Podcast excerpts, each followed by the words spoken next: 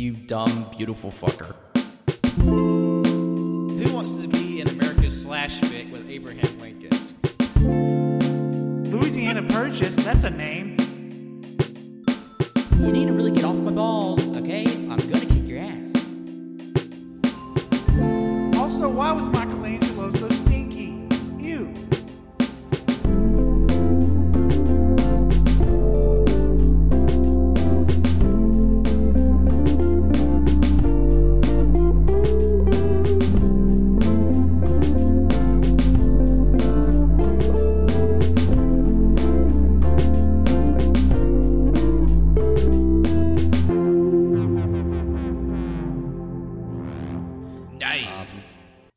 Everybody. Welcome to All You Can Hear is uh, wait, this is an All You Can Hear project. Is that, or is this its own thing? I can't remember. It's been so long now. It's it's We'll, we'll, we'll work out the kinks of it. yeah, the, the specificities of it. You don't have to, to nitpick me, please, God. This is Essential Viewing Episode 5 or EV5 or Essential Viewing Reformatted 1. I am your host, Wenzel, and joining me today are three temporal co hosts. It's me, Johnny. Oh. It's past Pat. Sorry, I didn't know what order we were going in. It's Cannon.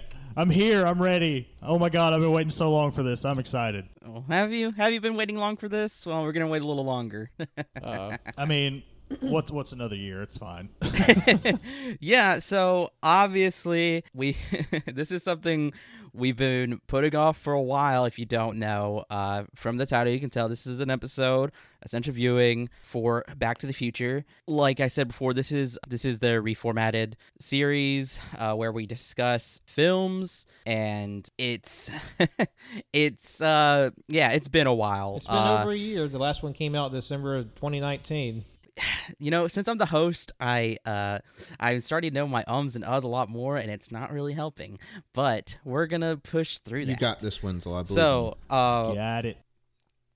I mean, you host you hosted before, So, so, yeah, it ain't no. no thing. no, no, no, no, no, no, it ain't no, No, thing. truth it be ain't no told, thing. as someone who But- has hosted my own episode for the first time, I I'll admit it was like, uh oh.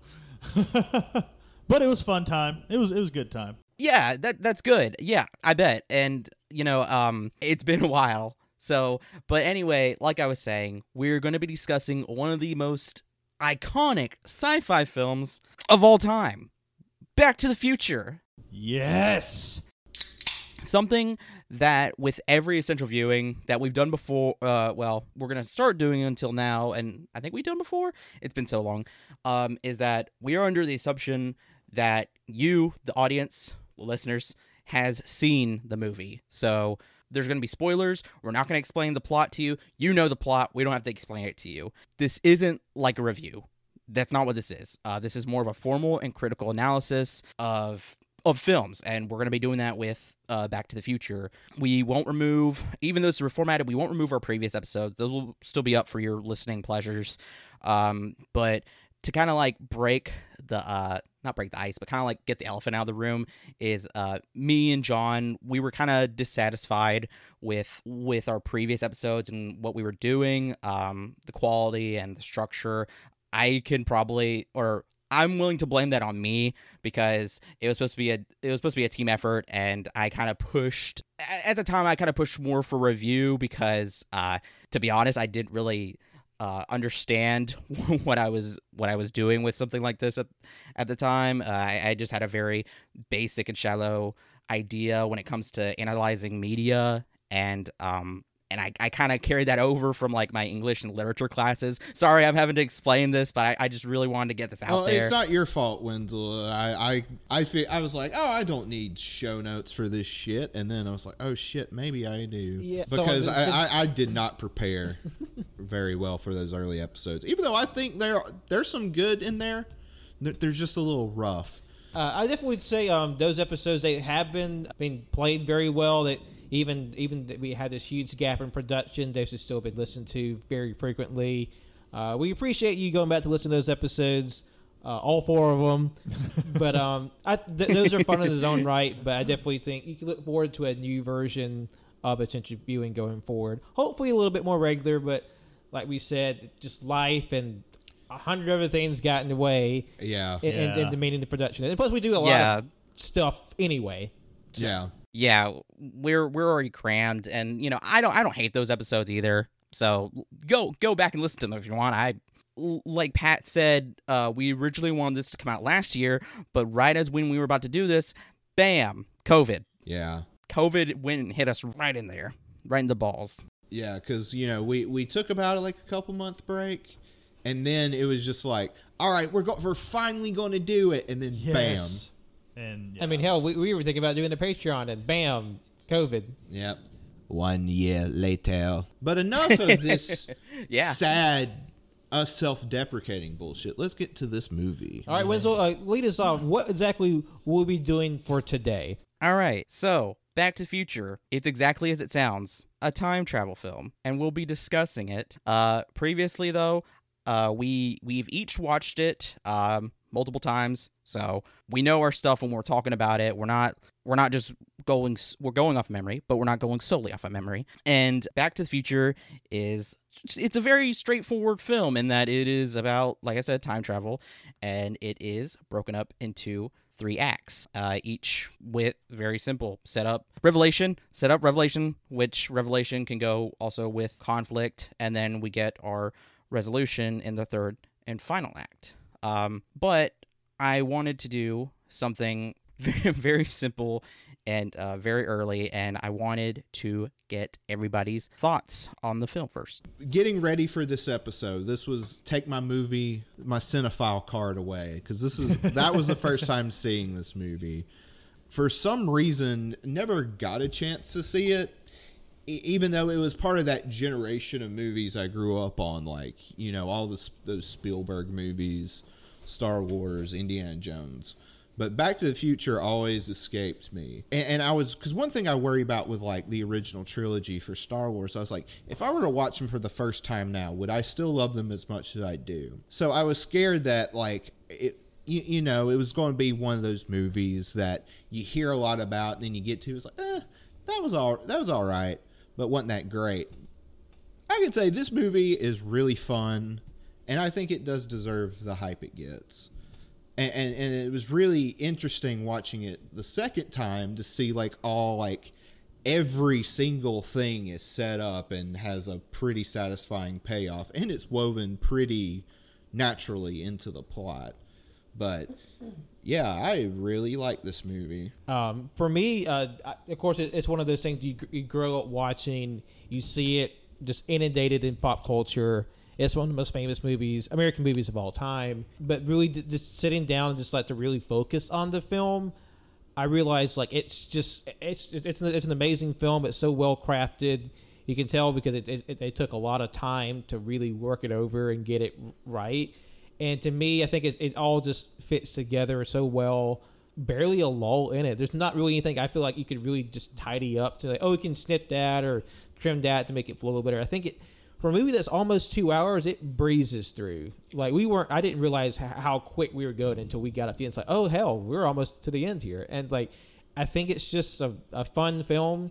Uh, we'll, we'll of course we'll, we'll probably get into sort of the nitty gritty of it uh, later on, but like I, it's it's a it's a great film, and I, I, I thoroughly enjoyed myself watching it uh, over the last few times for the episode. Uh, I'm I'm sorry. I'm still shocked that Jonathan had only just seen this movie. It's fine. Like I was, but like here's the thing. I adore Back to the Future. It is my favorite trilogy of all time. Controversial, maybe, but I said it. I don't care. It's like in the war of Star Wars versus Lord of the Rings. I'm the one in the middle shouting "Back to the Future." But um, yeah, like like Pat said, it was like always on. Uh, uh, whenever it was on TV, I could start it at any point and just have a good time. I I remember, God, I don't know how old I was, but uh, I want to say it was the first time I'd ever seen it. It was on some movie channel, and I watched it, and I was confused because it had the to um, it actually showed like what to come, like in part two, and I was like. What? And like me, I'm like, oh, it's about to come on, and it doesn't come on, and it's like, oh, time to go to bed. You have to go to school. I'm like, oh, my life is ruined. Then you know, finally got to see all of them, and in fact, I'm just going to go ahead and get this out of the way. Um, I'm sending a picture in the group chat right now Of course, people listening aren't going to be able to see it, but Wenzel hasn't seen this yet, and I wanted to get his reaction. Have a Back to the Future piece in the works on my arm right now. I I've been very excited to see this for a while. And- Oh shit! And it's actually a cover up, too. Dang, that that Well, looks. Cannon, do you want to describe what your tattoo looks like? I know it's still in process, but basically Oh, yeah. the general sort of imagery for the folks at home. Well, um, in the artist, we, we literally just like came up with this concept, shooting emails back and forth while I was at work one day, and I knew that the cover up, the tattoo I was getting covered up was like mostly just all black. So of course, black had to cover it up, and I got. Granted, we're not talking about that movie today, but maybe in the future. uh, uh, I believe it's Biff's son's hoverboard, the Pitbull, and we also have Marty's board, and I can't fucking wait to have that hot pink and neon green right there. That's going to be sick. We got the clock tower with the lightning hitting it, and then two additions that the artist added that just blew me away is, of course, the back of the DeLorean, and at the bottom it's the uh, the time circuits. And I am so Hell happy yeah. with this tattoo. I can't wait to get it finished. I feel you. That looks awesome, Thank man. you. That looks great.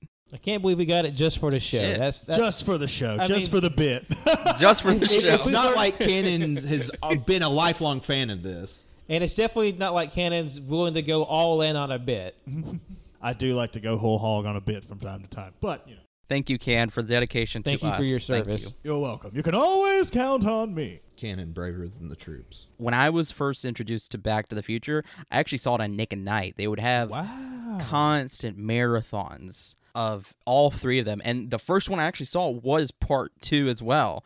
Uh, and like you, I was confused. And for some reason, every time I think of, of the first film, I always get like the part two and part one, like they're interwoven we, woven together. Yeah. So it's like random bits from them are like happening. And it's like, they they don't happen in the same movie. They happen separately. But that's that's how i watched them. Uh it was during like middle school. I don't remember how old i was. I, it was like i would always throw on nick at nite and it'd always be very passive. But i remember having a uh when those when they first came on i, I was definitely my kind of like uh comfort watch because they were they were just they were very very uh very solid trilogy i'll say that.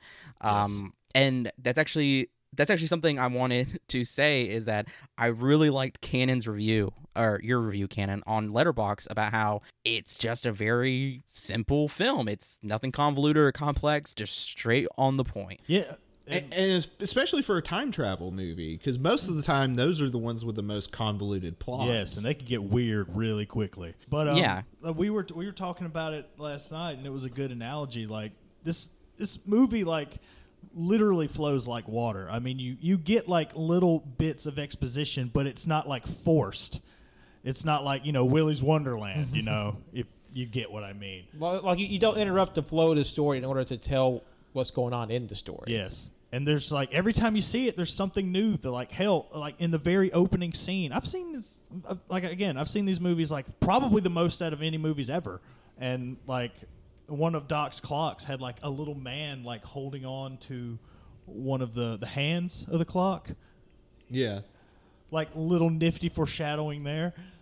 A- and there's a lot of things like the first time through just sound like flavor text, but it, it, they are like s- specifically setting up the payoffs for the end of it. Yes, exactly. Or, or even stuff that, that that's there'll be stuff that's it's introduced in the present day that is referenced in the past. I was- mm-hmm. I was like, mm-hmm. oh, they're talking about how the mother's brother didn't get out of jail.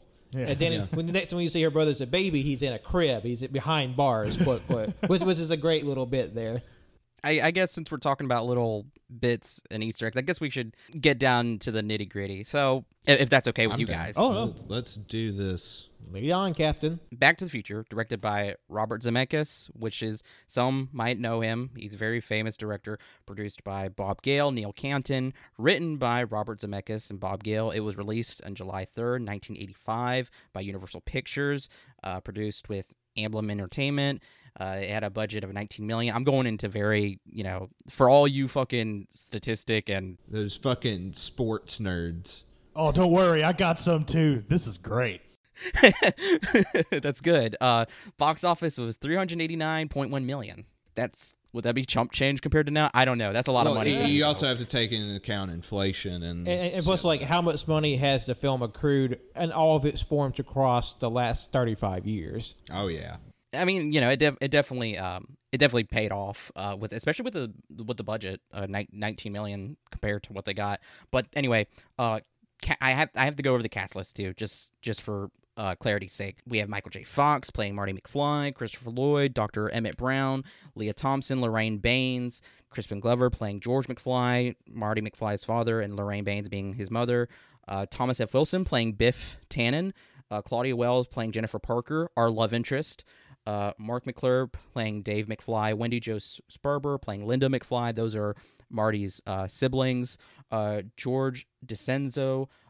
Shit, I think Google might have autocorrected. I can't remember his name, but Frances Lee McCain. Those two people play Lorraine, uh, Marty McFly's mothers. Those are essentially their grandparent, his grandparents, her parents.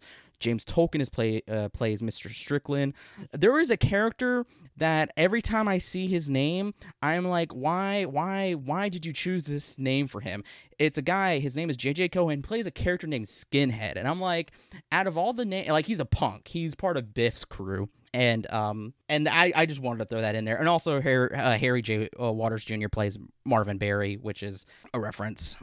Um, I, I I just don't think skinhead probably had the same connotation in 85 that it does now No, of course. It's just a really it's just a really stupid name. That, that's Yeah. the thing. well, Billy Zane's uh, character in Biff's gang, his name is Match. Match, yeah. I mean that's better though than Skinhead. Yeah, yeah, I mean there's there's some there's some cultural oogie boogie to that now, but just like you think that oh these are just gum, dumb silly like nicknames from just like street tough little punk, and then it's like oh wait hold on. But anyway, I'm gonna uh, let's go into or I'm gonna go into the conception of the story. Um, how this came to be is that one of the writers, Gale, um, he had originally w- wondered what it would have been like to have been good friends with his father and went to school together, and then um, you know that blossomed to would you have been friends with your parents if you attended school with them, and then that's the uh, that's the main narrative device we have here is which is using time travel to create a scenario where the son and father are in school together. And then that brings us also into our central themes and also a main message is what if we were friends and altering history?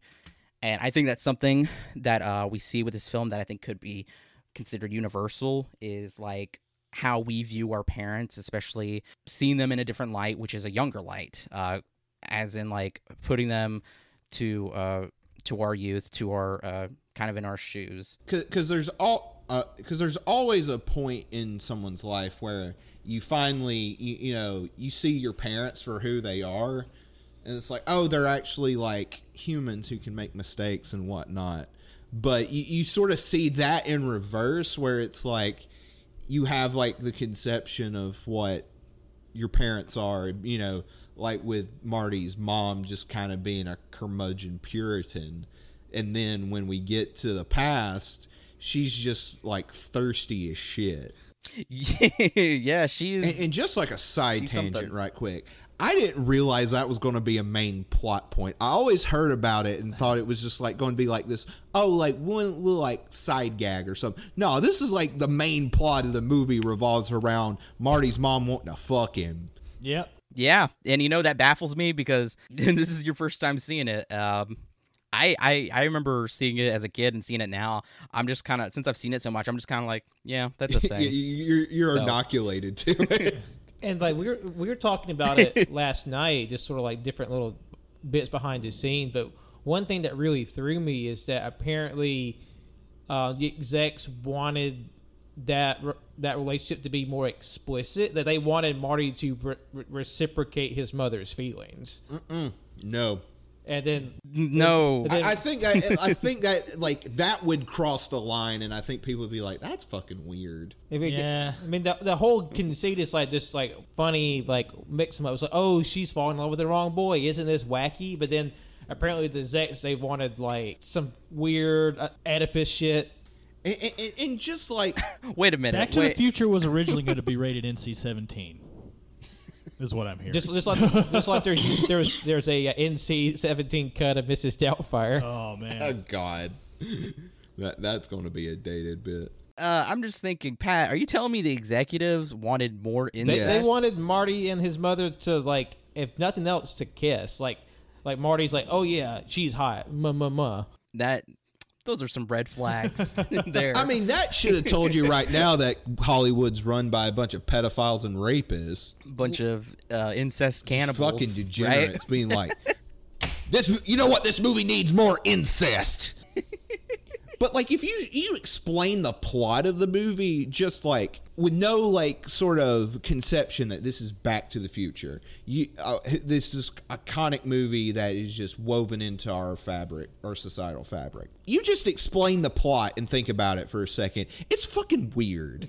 Oh yeah, say, explaining it, saying it out loud to someone is, definitely gonna like raise some ears. Okay, it- it's it's starring Michael J. Fox, who I will hammer in the point broken. by the end of this podcast that Michael J. Fox simultaneously looks like a teenager and also 45 at the same time. All right, you see, you talked about that last night. That's the first thing on our watch notes. I was like, you got to talk about the MJF age bit. I was like, MJF, Holy shit! MJF, baby. uh, wrestling bit for anybody that don't know. There's a wrestler named MJF who is a smarmy shitheel. I didn't realize it until I like, wrote the initials down. I was like, holy shit. Yeah, but there's, there's, but there's already a wrestler that has a, a Back to the Future gimmick, and that's Kushida. Yes. Literally dresses like Marty McFly. It's amazing. But he teams up with this old man. We never officially learn out learn how they meet. They're just like best friends. This teenager and this just random old man. Seems kind of sketchy. The old man builds a time machine out of what's the newest car right now? Oh, DeLorean. Let's put that in this movie. And he's going to travel back in time and accidentally mess shit up to where his parents don't hook up. So he has to he has to go back in time, make sure his mom and dad hook up so he can be born. Meanwhile, his mom wants to sleep with him and he has to dissuade her away from him towards his just insufferably pathetic father. Yet still very handsome. He is a gawky, gangly guy, but he's a he's a good looking fellow. But I I did think it was funny how basically the, the doctor was, was about to Laika his own fucking dog to be uh like oh I'm gonna send my dog in the future and hope it comes back because I'm imagining like what if there's like a horror cut like Cronenberg directed Back to the Future, or after they send Einstein in that test, like he just comes back and it's just like this hairy flesh car, like he just fused with it like the fly. I don't need that in my life, Pat. Nah, Doc Brown knew what he was doing, sort of. sort of. I'm gonna go ahead and say, if anybody listening, John did not do all of those characters justice. So listen to him, but also That's that's the cliff notes. Yeah. Because because this this film, like I've been saying, and I, I I can't stop saying it. I have it everywhere in my notes. Is that it is a clear cut and straightforward film, and I res- I res- highly respect that. Yeah. I- Yeah. oh, I, I was just going to say that the movie is just y y it's like you said, very simple, but it it executes everything very well. So it, it's like, I mean, you don't have to give me this fucking like art house movie that's going to make me think for three days, but like.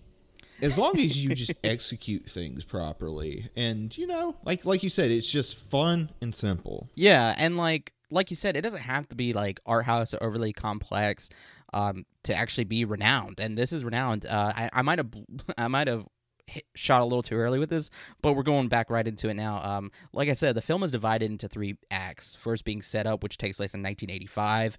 Uh, we are introduced to our two main antagonists, being Biff and uh, Strickland, and uh, then we go into and, also we are introduced love interest as well, being Parker and uh, family history and the main theme and message of the film, and then we get to 1955 being uh, the revelation climax. Uh, not climax, um, conflict, and then the third and final act being resolution, which goes back into 1985. So in the first act, we have uh, we have something that's like I said, is introduced, which is our main theme message of history. First act, we have one of our central themes is introduced, which is responsibility, and that goes with the main message, which is as Marty states to Mr. Strickland, because Mr. Strickland is call is essentially calling out and debate Berating him. berating. Thank you, Jonathan. Berating his him and his father as calling him both slackers. And McFly replies with, History's going to change,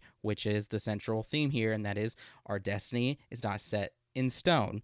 And literally, it destiny isn't set in stone because you have a time machine. Time machine. So you can change you can change whatever, but the res- responsibility aspect is he is a slacker, but the situation that of him being forced back into 1955 is responsibility being forced on him forced upon him. So now he must rise to the challenge of not of being able to preserve himself, save his parents, but also saving his friend Doc Brown because Doc Brown dies in the very beginning of the movie, which is something I don't know why never clicked with me. I was like, "Oh, he's fine," and then after watching it so many times now, I'm like, "Oh my god, he's dead." I, say feel you, he did. Like as somebody who's just watched it like dozens of times, like those a lot of those later viewings, it's like, oh, doesn't really hit you when you're a kid, but like, oh wow, like he like literally dies in the beginning, but like you see him again because oh, we're in the past. and it, it always it was always funny to me whenever they changed the um those um villains when they're first coming in they they cha- they had the original name for them and i i thought i put it in here in my notes uh, but they changed it The because Libyans. yeah i think so and i think that originally i can't remember if originally they had terrorist or they swapped them Or, or did they pull a Rambo three? And it's like we salute the brave soldiers of the Mu- Mujahideen. And, and if you don't know your recent history, that's the group that ultimately formed into Al Qaeda. thanks john for that history lesson Well, I mean, that's what it sounds like. And once we talk about time travel, history is important. Let's not forget. like we've been saying though uh, something i really enjoyed about this film is uh, or we all enjoy and i've been saying constantly is like everything all the setups all the payoffs no like everything that feels like it might have been rehashed isn't like it all it all flows together. And that's also something i really liked about the endings for these films too is the uh, seamless endings. Like literally as it ends it picks up exactly where it leaves off in the next film. So that I think that is something that I that's interesting and I really enjoy about Back to the Future as a trilogy is like how it literally makes up a time it it makes its own linear timeline of like for the enti- of the entirety for all the films together. Something I also noticed about this film that I thought was all these central themes I want to point out are things that I noticed that I thought were interesting. This is a lot of uh, stuff I looked into, and you know, and, and whenever we're discussing these films, uh, anybody here can feel free to jump in and add add something as well because everybody here took notes of some sort. But anyway, nostalgia Very, Oh yeah, the film is con- this out and the, the film is constantly setting up and paying off but it doesn't feel old or oversaturated. It feels natural. It feels like nostalgia. When marty first arrives in 1950s hill valley he's greeted with uh, nice soft comforting music and the glitz and glamour of the 1950s which looks very uh, clean and um, not bad whatsoever. Nothing bad happened in the 1950s the the Norman Rockwell painting. yeah, pretty much. And uh, Zemeckis and Gale were actually both born in the early 50s, and this entirety, this second act, uh, intro section, the intro specifically, uh, feels like it's uh, it's harkening to you know simpler times, as some people would call it, but they're not really simple. But anyway, um, it's simplified through the eyes of a child, especially with Marty McFly. He's a, he's a teenager, but he's definitely still considered a child, and he's seeing it this fresh. And I thought I, I definitely got that whenever um, I watched this originally, and then watching it now is because having having older parents and grandparents having you describe these uh, these times, these towns that you like how how they were especially seen through photographs and films it's you know it's it's it's different and um especially when it's um through rose colored glasses i guess you could say Very much so. Well, and, and you know, mo- everybody looks sort of on their childhood as you know some sort of time of you, you know where there's no worries, you don't have bills to pay, you know, life hasn't really hit you yet, yeah. and and and, and then you know on top of that, not to get into that, but like there are you know, America doesn't like to own up to its mistakes in its past in the education system. So you know that also has a an effect on that. But yeah, very much, and and it's interesting how like uh, how they they choose to go to the fifties because uh, uh, there's this they they say that like a lot of nostalgia has like 30 year cycles you know as one generation sort of grows up and looks back you know you know, there about five years ago, everything was just 1980s themed with, you know, references to like, like Back to the Future. I call it like the Lucas Spielberg era films where it's, you know, the big blockbusters. Yeah. Who are those? Oh, go ahead. I'm sorry. No, I was asking who are they? I don't know what those are. Oh, are you talking, uh, you know, like Star Wars, Jaws. Did you really answer my question? Thank you, Jonathan. You were so sweet. Yes, I answered your question. I lost my train of thought. Thank you. The bit has derailed. you were talking about the George Lucas and Spielberg era of Yeah, films. yeah. Talking uh, about how, like, you know, a few years ago, like that was the big, you know, everyone was thinking back to that time in sort of a fond light. But yeah, it's. But I will say for Back to the Future, it does kind of acknowledge a like in, in a kid glove sort of way, like the the racism too with that one character. Yeah. Are you talking about um Goldie Wilson? Goldie? Yeah, who, who, who's the busboy who ultimately becomes the mayor of the town. And there's another bit later on in the movie, but you know. Well, oh yeah, with, Yeah, yeah. I was about to say that's that was that was a nice setup. Is him or the setup should be uh his advertising to be mayor, and then him getting the idea in 1950s to be mayor by Marty. That was really nice. Like it's weird. Like it's kind of it's like I, I guess kind of a bad comparison because like it came out much later. But you know, like the the bits in Forrest Gump, how like they made it play out like he influenced things in history. yeah. It's like the same thing with Marty. It's like, oh, this dude wasn't going to be mayor until fucking this kid from 85 came back to 55 and was just like, oh, you're going to be mayor, by the way. He's like, what?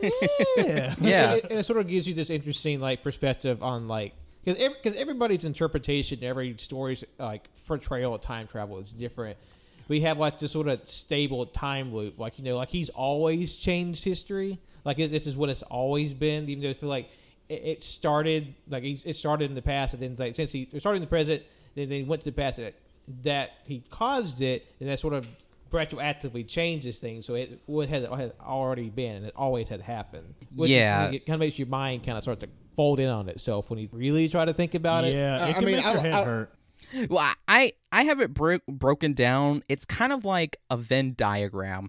There there's the the left circle, which is we get the t- the current timeline and his intro in the 1950s. Then the middle section is everything that he's altered, and then the the right circle is um everything that's that has come of those alterations. Yeah, it's sort of like I, the way I like to visualize it is like a lower a roller coaster loop de loo, where you, you know you go back to a certain point, but then it, it keeps going forward. Yeah. But once you start thinking about time, it gets weird. Yeah. And I mean, you know, it's not it's very it's like I keep saying it again, it's very linear. So it's very easy to understand. But that actually brings me to uh uh sort of a character uh, character analysis. I'll be interweaving this about Marty's parents. Uh th- this is this is where we get because after he gets 1950s, he gets into a um he he, he meets his father at the uh, diner. That's how we get introduced to that, and then we get introduced to his mother later. Anyway, uh, the film is not incredibly deep, obviously, but it's has a very it does a very spectacular job of altering the view on um, Marty's parents. Uh, when we first meet them in the 1980s, there's they're nothing more than a lower middle class couple losing interest in each other.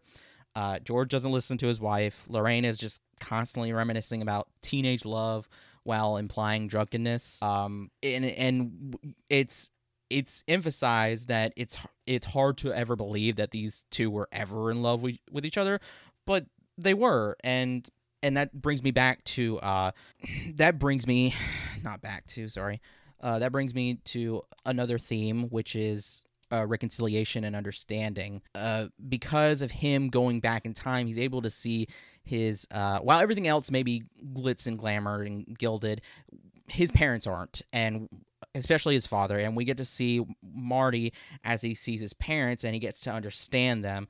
That you know, like even though Strickland called him called him a slacker, he gets to really see him as he is, and he's just kind of this weird, awkward really weird guy for uh, wanting to peep on uh, a girl changing. Yeah, I mean, he's a. He, it, it's so weird, like in one way, of how far we come in a society. Because initially, people thought that was, you know, an okay thing to do, Or at the very least, or, like, or they just like, oh, that's quirky. that's like something like quaint and permissible. Like you know, that, Yeah, doesn't- that that- doesn't harm anyone. Yeah, even though it's just very predatory, but Also, speaking of, um, you know, of course, uh, Marty like gets his dad out of the way and get hit by the car, gets hit by the car, and then the guy gets out and he's like, he's like, another one of these damn kids jumped in front of my car, and it's like, oh, how many kids have you hit with your fucking car? man? Or th- that doesn't imply how many people were peeping on his daughter. Maybe I mean that too. oh God. Yeah. So have they have they all been falling out of Apparently trees? that's just the, the peeping tree. You know what? It never. What was that, Lorraine? Though. yeah. I mean, because that was their house. I mean, I That happened right outside their house. I know it did happen. You know, you know, I, I knew that. It never really occurred to me. I don't know why. like it, the the person in the window always came off as blonde in my head for some reason. I don't know. I, 'cause I remember you don't you don't see the, the girl's face, but Yeah. like it's a it's a but I I, I thought it was implied to be Lorraine. yeah it's telegraphed to be her. You know, never crossed my mind. These many many Cannon, years. don't feel bad. You'd be you wouldn't really be surprised about how many 80s films, maybe even older, are literally white people peeping Oh, on I white oh people. I know. I mean, how how many like quote classic '80s comedies are are, are just filled with like date rape and sexual assault? like another one of my favorite another one of my favorite movies, Monster Squad, has a pretty um, infamous peeping tom scene. That is a yikes. I haven't seen Monster Squad in forever. Oh, I love that movie so much. so obviously, like a blanket statement, you know, the, the time has passed on, so some of these things, well, they weren't okay then. It's that they've become more uh, glaring now. Yeah, And but, but also like something that I remember seeing today that two things can exist simultaneously. Like something can be enlarge a substantive and you know qualitative movie, but still have like problematic parts. Mm-hmm. That one doesn't to an extent. One won't out won't outdo the other. It just Yeah. depends on like how much that is. And plus, like where that Yeah. line is going to be different for every person, and that's valid. I was like, so it's like you're all smart. You know, you know all this anyway. yeah, no, I mean, th- in this film, with that moment is just, you know, we we we get to something else later, but it is um it's different from what we what we see with uh his father. But anyway, like I was saying, this uh this get this deals with uh reconciliation because an understanding is that we see now that uh his father uh like him they're they might be vastly different, but he can still emphasize with him. Marty is is in a band. Did I say emphasize? Empathize. Thank you, John. Again, you have saved me. Um, empathize with his father. Marty is in a band, and he is scared of putting his band and his music out there. And he and he even says he just doesn't know how to handle the if he'll be able to handle that kind of rejection. And then George, his father, adolescent George, says the same thing, and that is when he's referring to his science fiction writing. So there, we already get we already get that kind of we already get that understanding and that and we see here that that was something I really I I, I kind of had like I guess comfort or, or I I liked about this and like you know even even though he Marty is able to show greater love for his his parents and um and he and he like he he want like not only he does does he want Marty's really being put to work here. Not only does he want a better life for himself because he he wants to he wants to get out of town, you know, get out there, but he also um he also wants to help his parents and not only for um to make sure that he is not erased from all of reality, um, but also to you know get them to fall in love love again, but also to make sure their dreams become reality as well, just to better improve their uh, standard of, of living. And I and I think that's something that can be um, respected here. Yeah, I agree.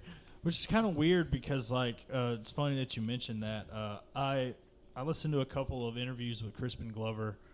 Um, this, granted, this was months ago, so bear with me here. Apparently, he did not enjoy how the movie like ended because he felt like the producers and directors or whatnot were trying to make the message all about just like greed and like have all the money in the world it'll make you happy and whatnot and i was just like Well, I definitely I, I can see that point of view because whereas they could have had the movie wrap up with like his family just being happy, like you know the, his his his mother and father have like a passionate and fruitful marriage, but then it had sort of like this added thing onto it where they like they're very financially successful because like oh Yeah. he you know he, he followed with his passion and started writing so like but that necessarily wouldn't lead to oh he becomes a best-selling author and has like all this like rich fancy stuff like i can see how that might be read like oh you know he it, sort of like this this sort of this fantasy like oh not only do you get this main goal of his parents having a successful marriage but also like their financially successful. like so like this extra layer of fantasy on top of it because literally they the movie could have ended right back exactly where it started where like you know george is working for biff but you know but they're still happy with their marriage and that, and that, that w- still would have been a satisfactory conclusion because like even if you got like a crummy job you can still have a, a happy home life. in the end that's kind of more important although we all know money a certain level of money does secure like se- happiness but like you know it may not give you happiness but it'll solve about 95% of my goddamn problems which in turn leads to happiness but you know what we're trying to say Yeah. Yeah. I don't know. I can I can see his point, but at the same time, I didn't really get that vibe. Plus, if they're so successful, how come all the kids are still living at home? I think that was more for just like visual continuity. Yeah, whatever, Jimmy Olsen in your suit. No, I'm kidding. and like I, I couldn't tell was the was the sister was she the youngest child I or is Marty the youngest? I think Marty's the youngest. Yeah, No, I th- Mari's Yeah. the But youngest. I wasn't sure because like I wasn't sure her age because she looked like she's a grown woman, even though Marty's Michael J. Fox, Crispin Glover, and Lea Thompson are all more or less the same age, and they're playing like Crispin and Lea are playing adults. like if I remember correctly, I think Marty's supposed to be seventeen in this movie. Yeah, I think. because he said when- uh, to Doc, he's like, "Look me up in the future. I'll be 47." Yeah, he he's um he's close to being an adult, uh, from what I understand. That's interesting though because I I, I like you said I I don't get that from that. I think now, sorry, I, I I'm I'm I'm do- bouncing a lot of things in my head. Like in a way, like I'm, I don't mean to cut you off, but like I mean, in a way, like again, he's like wanting to be a, a writer and whatnot, and I mean, he got his he got his happy ending, I suppose. Everything. yeah, because at least initially that's how I saw it was him looking, uh, him succeeding in his goals to being a successful writer. But of course, with time machines and two more movies, you know, shit changes. That is true. I, I think it was just that emphasis on the financially successful part. Like I, I get, like I get what he was saying. I just don't think that was probably the intended meaning. Yeah. It was probably just you know an accidental reading of the movie.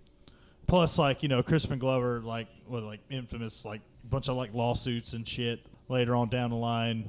I think you know pertaining to the sequels and whatnot. Yeah, he, he and Robert Zemeckis, they are definitely butted heads on set and in perpetuity. Yeah. It seemed like. Yeah, I really don't mean to get ahead of myself here, but like in in the other two movies, like when I was like very young, I didn't know it was a different guy. Like I didn't even have any idea that like there were different Jennifers between one and two as well. Until like I got older and watched them again, I was like, holy shit, they're They're they're not the same. I, I didn't know that either. oh wow, save that for like part two and three. But anyway, back to The future. back to the father. And, back back to the future. Um I, was- I was just gonna say that this is something i uh i kind of sympathize here with uh, marty's situation is being able to see his parents in not a one dimension or a one role. Um to be able to see them at their most vulnerable and to witness the things that shape them to, would be a des- devastating gift in a way. Um because you can alter and better their lives and that's you know, if he's gonna be a successful writer, then why can't he reap the rewards? That I don't know. That kind of bothers me. It- like like I said, it's like he's like altering he's altering their de- their lives and everything, and might be considered selfish. But then, uh, like, it would make their lives ultimately better. And I, I don't think. Sorry, I, I don't think there's anything wrong with that. And in this case, too, their their roles. Uh, Marty is role with his father and his and his mother at this point are reversed and that he's kind of nurturing them and helping them grow. Something also that bother something that bothers me and one of the I think one of the things I can I can stab at this film for is that Lorraine isn't really the mother isn't really there's nothing done much with her. We we only get the father um, and his and his growth. And I don't I don't know. I, I I just do not like that because Lorraine is essentially put in here as not only as a love interest, but something of a kind of like a punchline. Just a joke. It, like the and the joke is Marty's mom wants to fuck Marty. It's like Mama McFly, horny. Yeah, exactly. She's she's only there uh, for George to gain and for to be part of a funny situation involving uh, incest. Like that's it. Like that's, once that's the only thing we get. Once again, it, it just boggles my mind that w- one of the the most popular movies, family movies, mind you, of like the past like fifty years, has partly to do with incest. Do you think that's has something to do with the reason why it was like rejected around 44 times before it was greenlit? Probably. I because I know the Like movie. even Disney was like, "Hell no, I'm not touching that." yeah, they, they thought it, they, Disney thought it was a little too blue. No, we keep the fucking Robert Zemeckis and Bob Gale. No, we keep the incest. God damn it! But the thing is, the execs wanted more incest. Robert Zemeckis and Gale were like, were like, okay, the the you know the little bit of Only a little incest. We're not monsters. only a little. no, I mean, shit. Spielberg produced this movie. He's like, "All right, boys, if this does not have any incest, I'm fucking out. I'm pulling all my money. I want a refund." now that I think about how how many how much of Hollywood is just incest is interested in incest. I don't know. I'm sure a lot of them are very sexually depraved. Yeah, I mean, the shit we learned about Armie Hammer. Holy fuck, that was wild. Woo! That's spicy as And it, fuck. it's continually spicy okay. too. Uh, It, it just gets worse. I don't know how. Like, I'm, I'm out of the loop on that one. I don't know what's happening. we'll, we'll fill you in on that story later. We can't bring that up into podcast. we'll, we'll just say it has to do with cannibalism. please tell him.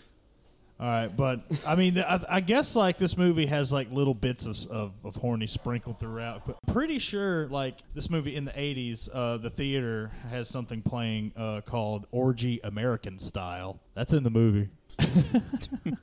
Look, I'm sorry, I, I literally have oh, watch Wow. notes. These are watch notes from like A year when I ago. initially was getting ready for the show, and I'm just like doing little like silly things. I do have like actual like fun facts, but we'll wait. It's all good.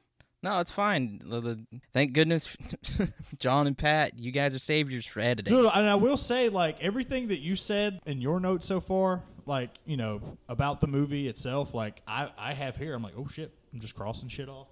Fucking minds crossing. Yeah, They're crossing streams like in that other 80s movie. a lot of big uh, marquee films came out in the, in the 80s. yeah. Ghostbusters, the movie that's about trickle down economics. also, this movie also triggered me because in '85 gas was a dollar nine a gallon. I'm disgusted. Damn. Yeah, 'Cause I paid like 257. The cheapest- And that's like low for this country. the dude. cheapest I ever remember paying for gas when I was paying for gas was like a buck twenty five. Yeah. It's just like Jesus Christ. Off topic, sorry. Fucking No, me and. Canada No, are it's just okay. derailing the shit out of this. I'm Sorry, so I'm- sorry. I'm. Wenzel. Uh, anyway, back to Back to the Future. Back, back, back, back, back, back, back. Okay. Uh, another theme I, I I just like to throw in here is that maybe messing with time ain't so bad. I would mess with it constantly. Fuck yeah, that's what I'm saying. Fuck the time space continuum. If I mm, I mean, if give you- me a time machine, I'm fucking shit up. if, if time travel is i- i- is inconsequential as like Avengers Endgame, what it doesn't matter what the fuck you do. yeah, Kill someone's past self. It doesn't matter. doesn't matter. You're still there apparently. If we just have a nice mix of Back to the Future and Avengers Endgame, I think we'd have a perfect time travel rules. Because the reason why I say this is because we get uh, Doc is constantly warning Marty not to mess with time and but Marty is constantly trying to tell him, "Hey, something happens to you in the future." And this is Marty trying to save him, and um, he gives him a note that I thought was really nice. This is we get a, n- another pay setup and payoff. He gives him this note. Doc destroys it initially, but then when Marty finally returns back to the future, we see we see Doc get shot again, and then we see Marty Marty seeing himself go back in time. But then it turns out Doc's alive. He wore a bulletproof vest, and he went against his own rule. And I think we get some good development there. That was some good And- shit. That was some good shit. That was some. This also goes into another theme I have written down is setups and payoffs, and we got a lot of them. this, Bundles. uh, Fucking loads of them. bundles and bundles. Uh, I should say at the very beginning of the movie, whenever uh, in the beginning of this podcast, uh, whenever Cannon and John mentioned about the um, the man hanging from the clock tower, and that's like a reference to uh, Doc. That's a setup and then a payoff for Doc hanging from the clock tower in 1955. That's also a reference to the 1923 silent comedy film Safety Last. I Oh. I, I just I thought that was fun. And and uh, anyway, more setups and payoffs we have here. Uh, you know, if, if anybody has any uh, this section right now, Oh yeah, I think I got a few myself. they're like I that's what I really like about this film is the amount of just Easter eggs. I like you said in the very beginning, it's just so nice to watch this and then come back to it and just pick up stuff that you didn't see originally. Like whenever Doc Brown says that he remembers when the town was all farmland, and then when Marty goes back, it's literally all farmland. I thought that was nice. Yeah. I really enjoyed that. Or like how he hits the pine tree and when he comes into the pass, Yes. and it changed from Twin Pines Yes. Mall to Twin Pines Mall to Lone Pine Mall. The the the crazy lady trying to raise money for the clock tower, uh, foreshadowing the lightning strike. Mm-hmm. Like Marty talking about he's at one point going from man, I don't think I can take that kind of rejection to becoming the creator of rock and roll essentially. Yeah, which is Yep. Yep. Exactly. I, I did think it was funny that, like, even though Marty was sort of like t- a little timid about being on stage, but also he just went ham. He was he was just extra as fuck Yeah. on that stage. oh yeah. Also, can we? Uh, I'm sorry, it's yeah. a sweet little tidbit. Can we talk about how awesome it is that Huey Lewis himself told Marty, "No, you're playing the song that I wrote way too loud. You're not going to do this." yeah. Damn it, y'all are saying the notes I have written. or, or, or I mean, also when he says, well, speaking of think I-" Marty and his oh, I'm sorry. Go ahead. no, go, you go ahead. You're fine. Oh, I was just saying the uh with the uh he's like, "Oh, I can't, don't think I can take that kind of rejection." You know, his dad also says that too. yeah. Also feel that on a personal, deep level. yeah I, I think that I think that's something that's why I, that's like what I said what I liked about this film is I think anybody can uh, emphasize empathize with with that uh, that kind of anxiety of uh, putting something especially uh being creative out there but speaking of music though like I was gonna say uh, Marty messing with the amplifier and then later him and his band being called too loud also I have a question I have a question what was the point of cranking that bitch so far fi- high up. Like at a certain point, if it's too loud, it's gonna sound bad. So what's the point? So Doc Well- well- could say that line later when he's like, "Hey, uh, don't turn that amp up too loud, or it'll explode." all right, well now I now I have to mark that off as a bad thing about this movie. That and Lorraine being incest. Well, I was gonna say, e- even though it's not explained in the, in the film, but the reason how Marty and Doc become friends is like Marty's just sort of this kind of like troublemaking, like curious young man. So like the reason why he gets to know Mar- uh, Doc because he's like I heard all these rumors about Doc being a crazy person. I'm gonna find out for myself, and they just sort of like kind of bonded over this sort of incidental moment, and like him sort of tinkering with the the gigantic speaker and like cranking that bitch all the way up. It's just like that's just sort of inclement to his character and sort of shows you right from the off. Like he's kind of has like this little like I guess light troublemaking air to him. Yeah. However, he would not have fucking eardrums. Yeah, yeah, he would have been like deaf. Yeah, the back had a would bit- have been just me, just like being like, "What?" All right, while while we're nitpicking that scene in particular, I do have in my watch notes. Why is Doc calling his own house? He he just assumed Marty's like that. Fucking Marty's at my house again. It's like he just stays yeah, here. like I was just it never occurred to me until that viewing. I was just like, why, why is he calling his own house? He lives alone, just him and the dog. The dog's not there. Morty, listen, you son of a bitch. you better not crank that amp up, Morty. Don't don't do this. yeah. Uh, fun trivia for fun trivia for the listeners out there. This is what inspired Rick and Morty. In case you didn't In know. case you didn't know that very obscure fun fact. just in Yeah, case. very. Oh, geez, Doc, I, I, I don't know. I don't know about this, Doc. Oh my God. Ah. Also, that what was that guitar? That was the worst guitar in the history of guitar. That that was a whack ass guitar. I swear to God, it looked like they went to the nearest fucking pawn store and it was like, "Give me the cheapest shit you got," and they gave him like this five year old practice guitar. like it was damn near the size of a mandolin. That yeah, that was that was a weird guitar. I will I will agree. but like, I mean, I can like bear like barely get my like shitty line six practice amp like halfway before I'm. I feel like my ears are bleeding. Much less cranking that son of a bitch up. But you know, that's just like fucking CinemaSins level nitpicks. Yeah. Ding. you know that also that also actually pat brought me to a really good point about character analysis involving marty and doc brown uh, i know john earlier said that their uh, their friendship is it, it, it's kind of weird you know and yeah I, I guess it could be considered strange but it it also really makes sense like like pat was saying um, doc brown is this eccentric and weird and smart guy and then as we can tell from Marty, he has uh, a genuine interest in him and his inventions. Uh, go, he went to his house, messing with the amp. He also uh, participated, as we can tell, he participated possibly in his um, experiments. I mean, he did with the uh, the time travel experiment, and uh, we have a case here of uh, opposites attracting. Marty is street smart, Doc is book smart. Like I said, Marty is curious and he wants to um, better himself, and Doc is ultimately the opportunity for that because, like Pat said, he's he's kind of a troublemaker. He's got four tardies. Four tardies.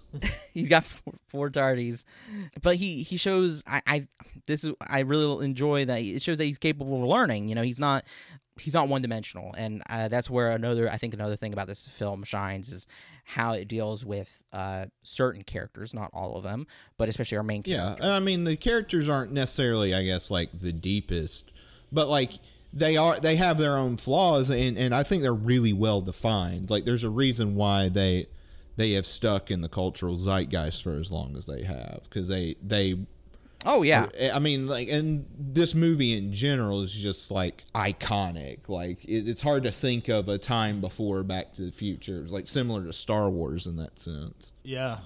Yeah, exactly. And, and plus, I just like we were talking. I just loved sort of the dynamic, like the surface level dynamic between Marty and the Doc, and sort of like the deeper connotations of their relationship. How you know, like Doc is obviously this very wizened, very uh, smart man. He's also like like eccentric. And he doesn't really know how to fit in the world. And like Marty, while he is sort of outcasted in a lot of ways, but he's like he, he obviously knows how to get by day to day. Because like Doc is like sort of been like shunned by larger society from like the text of the film. He sort of had, he sort of like regressed in himself. So like, you have Marty to bring him out into the real world. We also have Doc to sort of like maybe sort of bring something out of Marty, like his potential, because like Doc is one of the only adults in the film to sort of like see Marty as like not just a screw up, fuck up kid. It's like oh no, you have genuine interest, but just because it doesn't go through like this traditional avenue of what how we expect children to act in school, like you have these skills, and you know these interests that I can sort of get down to you on a personal level and help you eh, bring out. I feel like there's there's a, there's a really good balance between the two on, on this conceptual level, and plus like you know. Michael J. Fox and Christopher Lloyd just have you know great presences in the film. Mm-hmm. Yes, like they le- Yeah. legitimately feel like actual like best friends. And, Yeah. and, No, and since exactly. we like brought it up, I just wanted to. As long as I've adored these movies, I've never thought to like look up like the actual origin of how the two met. So I finally did that last night. And it was what like Pat was describing, Yeah, or because didn't you say that's what Bob Gale said in like an interview or something? yeah. He, he said that like you know Mar- Marty was uh was curious about this like the scientist that everybody called a crackpot, and he's like, "Well, I'm curious. I want to find out." And then Doc thought it was cool as hell that Marty liked his inventions, so pretty much, I guess, just hired him on as an intern, like uh, like a lab assistant to help him out with his stuff. And they became the best of friends. Thank you, Pat. That's exactly uh, something I really I love about uh, their friendship is is that um, you know Marty is uh, like you said they're both on the fringe of society. Marty is like ty- typically somebody uh, who you would think as cool, but I I, I think I think Marty would be somebody who is uh, you would consider as truly cool. Rather than being on a sports team or being like a prep, uh, I actually call this somebody who's like a fake cool. Um, he's doing his own thing, you know. He he's in a band, dating a girl he loves. He has an eccentric friend, you know. He he's he's a gen- he's a genuine person, and and he has real fears too. They these feel like real characters. Uh, he's he's comes from a broken household. His siblings are boring. His father's still being bullied by, uh, by his high school bully and working a soulless job. And his mom is a broken housewife. And you know it's really sad. And I, I think we we get a nice um nice friendship here, um especially with uh a very nice caring friendship here because Marty cares uh, very much about his family and friends. You know, he goes out of his way uh, for his family, especially in the past. But Doc does as well. Uh, Doc Doc very much cares for Marty. It, feels like a genuine friendship, uh, like like Cannon said, and uh, you know, uh, Doc pushes the way pushes Marty out of the way so that he doesn't get shot, and then 1955 version of Doc goes out of his way to help Marty and his family and goes back to uh and when he perfects his time machine he even goes back to check on Mar- goes to check on Marty's future as well and um Doc may be an adult but Marty already has a father Doc is what I would consider a, a true friend and that's uh, that's one of the I think the stronger points of this film One hundred percent. um but yeah let's uh I, I I'm gonna throw this fun little thing in here. I I did quite a bit of research on this. I was very curious about this. Um, when I first heard Marty's name, uh, you know, Marty isn't anything too special. Also, when freaking he says his name to his parents, and they're like, "That sounds a great name. I want to name my son after you." That um, anyway, It's weird. Sorry, that, that was dumb. I'm going to name my son after this guy I thirsted over in high school. who, who turns out to be my son, but I don't know that. There's a really good Family Guy bit that referenced this where Marty sets like their rug on fire and uh his father is like he's like he looks exactly like the guy who set us up together and has the exact same name. I'm not stupid, Lorraine. I am not going easy on him and he takes his belt off like Jesus Yeah, I even had that in my watch 'Cause it- notes because he's like, you know, if you know your son ever sets fire to the living room rug, go easy on him. And I'm just like, oh my god, did they like beat him almost to death or something? it's it's man, it's something. You know, spanking Um, and but anyway, it's still a thing in most in some parts of the world. yeah. but McFly, McFly is something that really stuck out to me. I thought that was a weird, uh, interesting, not weird, interesting choice of a name. Um, it it's uh, on the surface, it seems to be a regular name using alliteration and having Irish origin. Um, but it, to me, it stands stands out in the same way that Skywalker did in Star Wars. Um, Zemeckis and Gale could have just made this name randomly, or maybe knew someone who fits the profile and use this person as a model for the character. But I'm not so sure. Not so sure. focus Let's hear it, fly. detective. The Mick is Gaelic for sun, and fly, well, it's as it sounds. So his it, fly they just means knew fly. that in later installments he would fly. That's true. His son, hi- hi- or so his name is Sunfly. Well, what good does that do us? Well, if you go and look back at the phrase fly on a wall, we know that means unseen observer. So if we apply that here and knowing that flies can be quite conspicuous, then we see a subtle play with McFly is clearly referencing the fact that unbeknownst to the past version of his parents, he is their son and observing them during a pivotal moment in their lives. Then when he returns to the present, he watches Doc get shot and himself travel to the past to escape the Libyans. He is an unseen observer. Furthermore, if that is a stretch, it could be that they're using the slang of the time in conjunction with the character. He's, you know, super cool, slick, fast, fly. Uh, but let's take a little further too. The central themes of the movie are time and speed. time and speed are essential to each other in science, physics, and in daily life. The DeLorean has to, t- to travel 88 miles per hour to jump through time. The clocks in the very beginning of the film are 25 minutes slow, so that makes Marty late for school. Now, if we go back to Old English usage of the word fly, and in certain phrases today, it means to escape, run, away, uncatchable, or avoid. Marty McFly narrowly escapes the Libyans. He escapes the wrath of younger Biff, making him uncatchable. This is all thanks to timing and speed. Much like a fly, he's fast and can't be caught. In another sense, he wants to escape his 1985 home life. Moreover, it seems that the entire McFly family wants to escape. Lorraine dreaming of her younger days when George Rooter, George being absorbed in TV and still being bullied by Biff, Marty's dreams of music and music career and so on. Their home life doesn't seem the best, so McFly's name being a symbol of escapism is quite possible in my opinion. I gotta say, I have notes galore, and I still feel unprepared. Wenzel doing his fucking homework over here. I mean, Damn.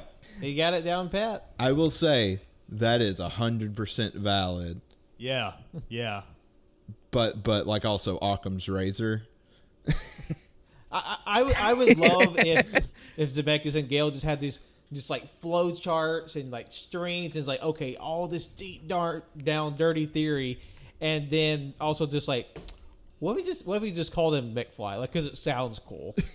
I don't know. Like it's You know- it's one of those things that's very serendipitous in that aspect of like, and, and and you'll see shit like that all the time in any sort of like narrative media where, like subconsciously, like fucking writers just like. I don't know. This sounds cool, but like if you were to get like really down nitpicky with it, you could form connections mm-hmm. that may may or may not been intended. Like it's like, oh, I didn't think of that, but that sounds cool, you know. yeah eh, there might be some writer out there who puts like that level of 4D thinking into like various small aspects of I'm their- 13D chess.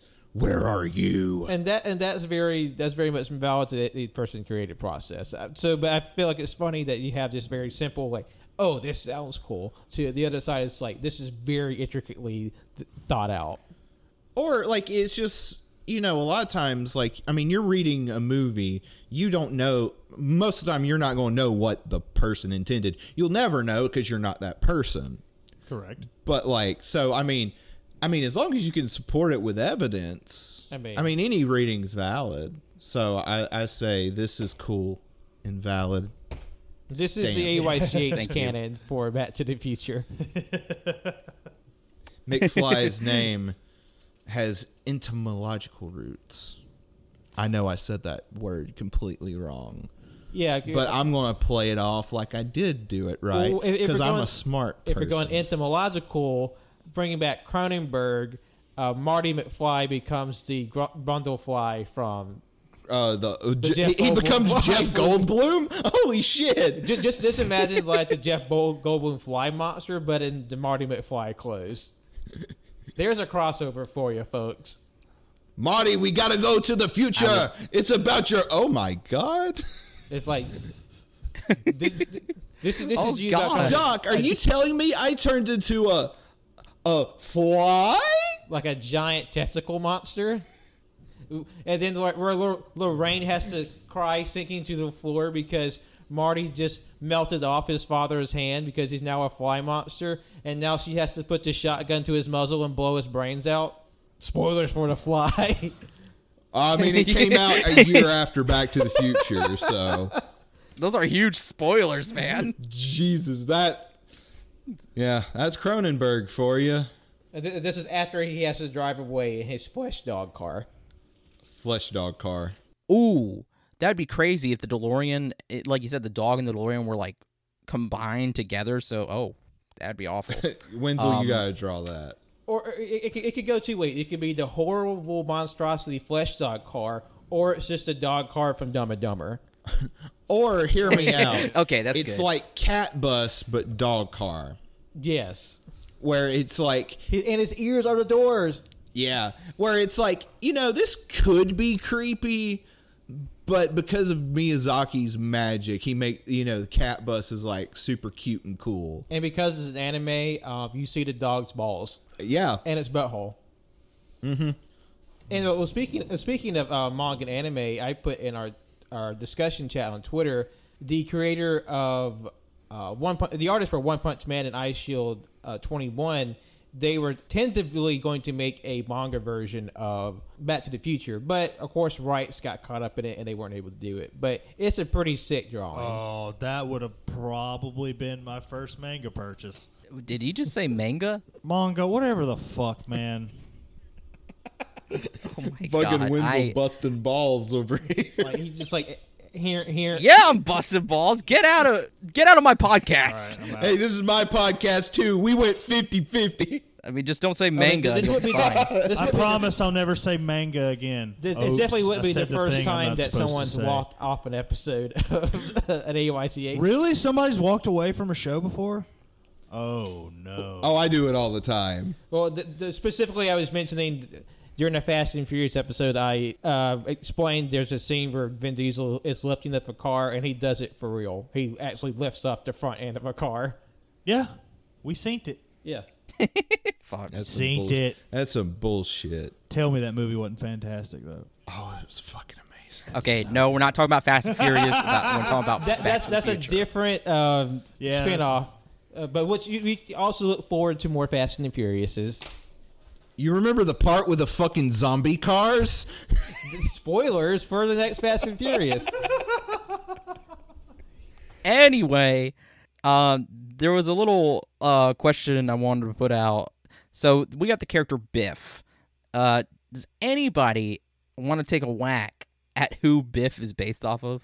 Donald Trump, right? Well, at well, least you got the it, second canon. movie. God damn. I know my shit.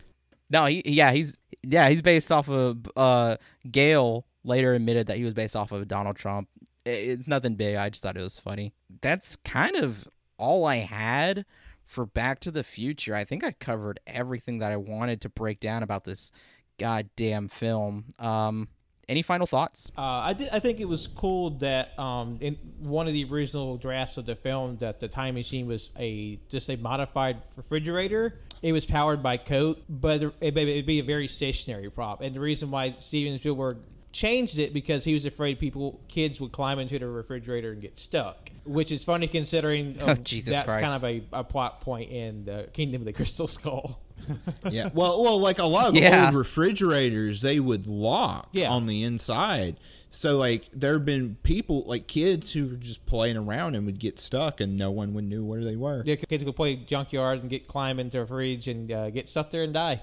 That that's sort of funny to think of. In an alternate verse, uh, it was a refrigerator instead of a car. Also, how the movie was almost called Spaceman from Pluto, even though it is refer- referring Yeah. to two scenes early on in the film. I uh, I find it funny that you know I just like looked up a bunch of interesting factoids about it and whatnot. And according to Bob Gale, on October 26th of 1985, people actually showed up to the mall that was portrayed as the Twin Pines Mall to see if Marty would arrive. Oh, damn. Did he? I mean, obviously not. And of course, um, because apparently er- uh, Eric Stoltz was originally supposed to play Marty McFly. I mean, according to this, uh, Michael J. Fox was always the first choice, but was unavailable due to the scheduling conflicts with his role on Family Ties. Eric Stoltz filmed for six weeks before Zemeckis and Gale realized that Stoltz wasn't right for the role, and then Michael J. Fox worked out a schedule to fulfill both commitments. So he filmed his television show and Back to the Future all at the same time. I think he had to do a lot of travel for that too. I bet that fucking sucked. And there's there's definitely moments where he, he seems like like kind of tired within the even outside the context of the scene. So I could understand how doing a weekly television show and then like a full fledged movie production with definitely draining, especially for traveling. And um, this is I thought this was a crazy story. Um, uh, Thomas F. Wilson, who plays Biff, um, almost suffered a broken collarbone in the cafeteria scene when Stoltz um, was still cast because he was being too aggressive. And apparently, according to him, allegedly, uh, Wilson was going to give him a receipt during the car park scene outside of the dance, but Eric was fired before he could punch It- him in the gut. It is interesting, sort of like the behind the scenes sort of gap between Eric Stoltz and the cast, and then like Crispin Glover in the cast. How like there's just like a lot of like friction of personalities. Yeah. Yeah. And v- something very minor, but apparently this was Billy Zane's first on-screen appearance. Wow, just think of like the Nice. first movie you're in is fucking Back to the Future, I would be happy to tell people that. and then ten years later he was in the fucking Phantom. I own that movie. I, well, just on Crispin, Crispin Glover, I, I was looking up uh, some stuff on him in between uh, bits, and I found out his full name is Crispin Hellion Glover. That's his. Whoa. That's his God-given name, Hellion. Hellion. Also, it kind of fits because this picture of him I found is really spooky. it is. No, Chief, that ain't He's it. very scary looking in this picture I found. W- Was he the the dad in Dexter? No. Okay, it kind of looks like him. Uh, the dad in Dexter was um, Raiden in Mortal Kombat Annihilation. And in Too Fast, Too Furious. Yeah. Yeah, he was.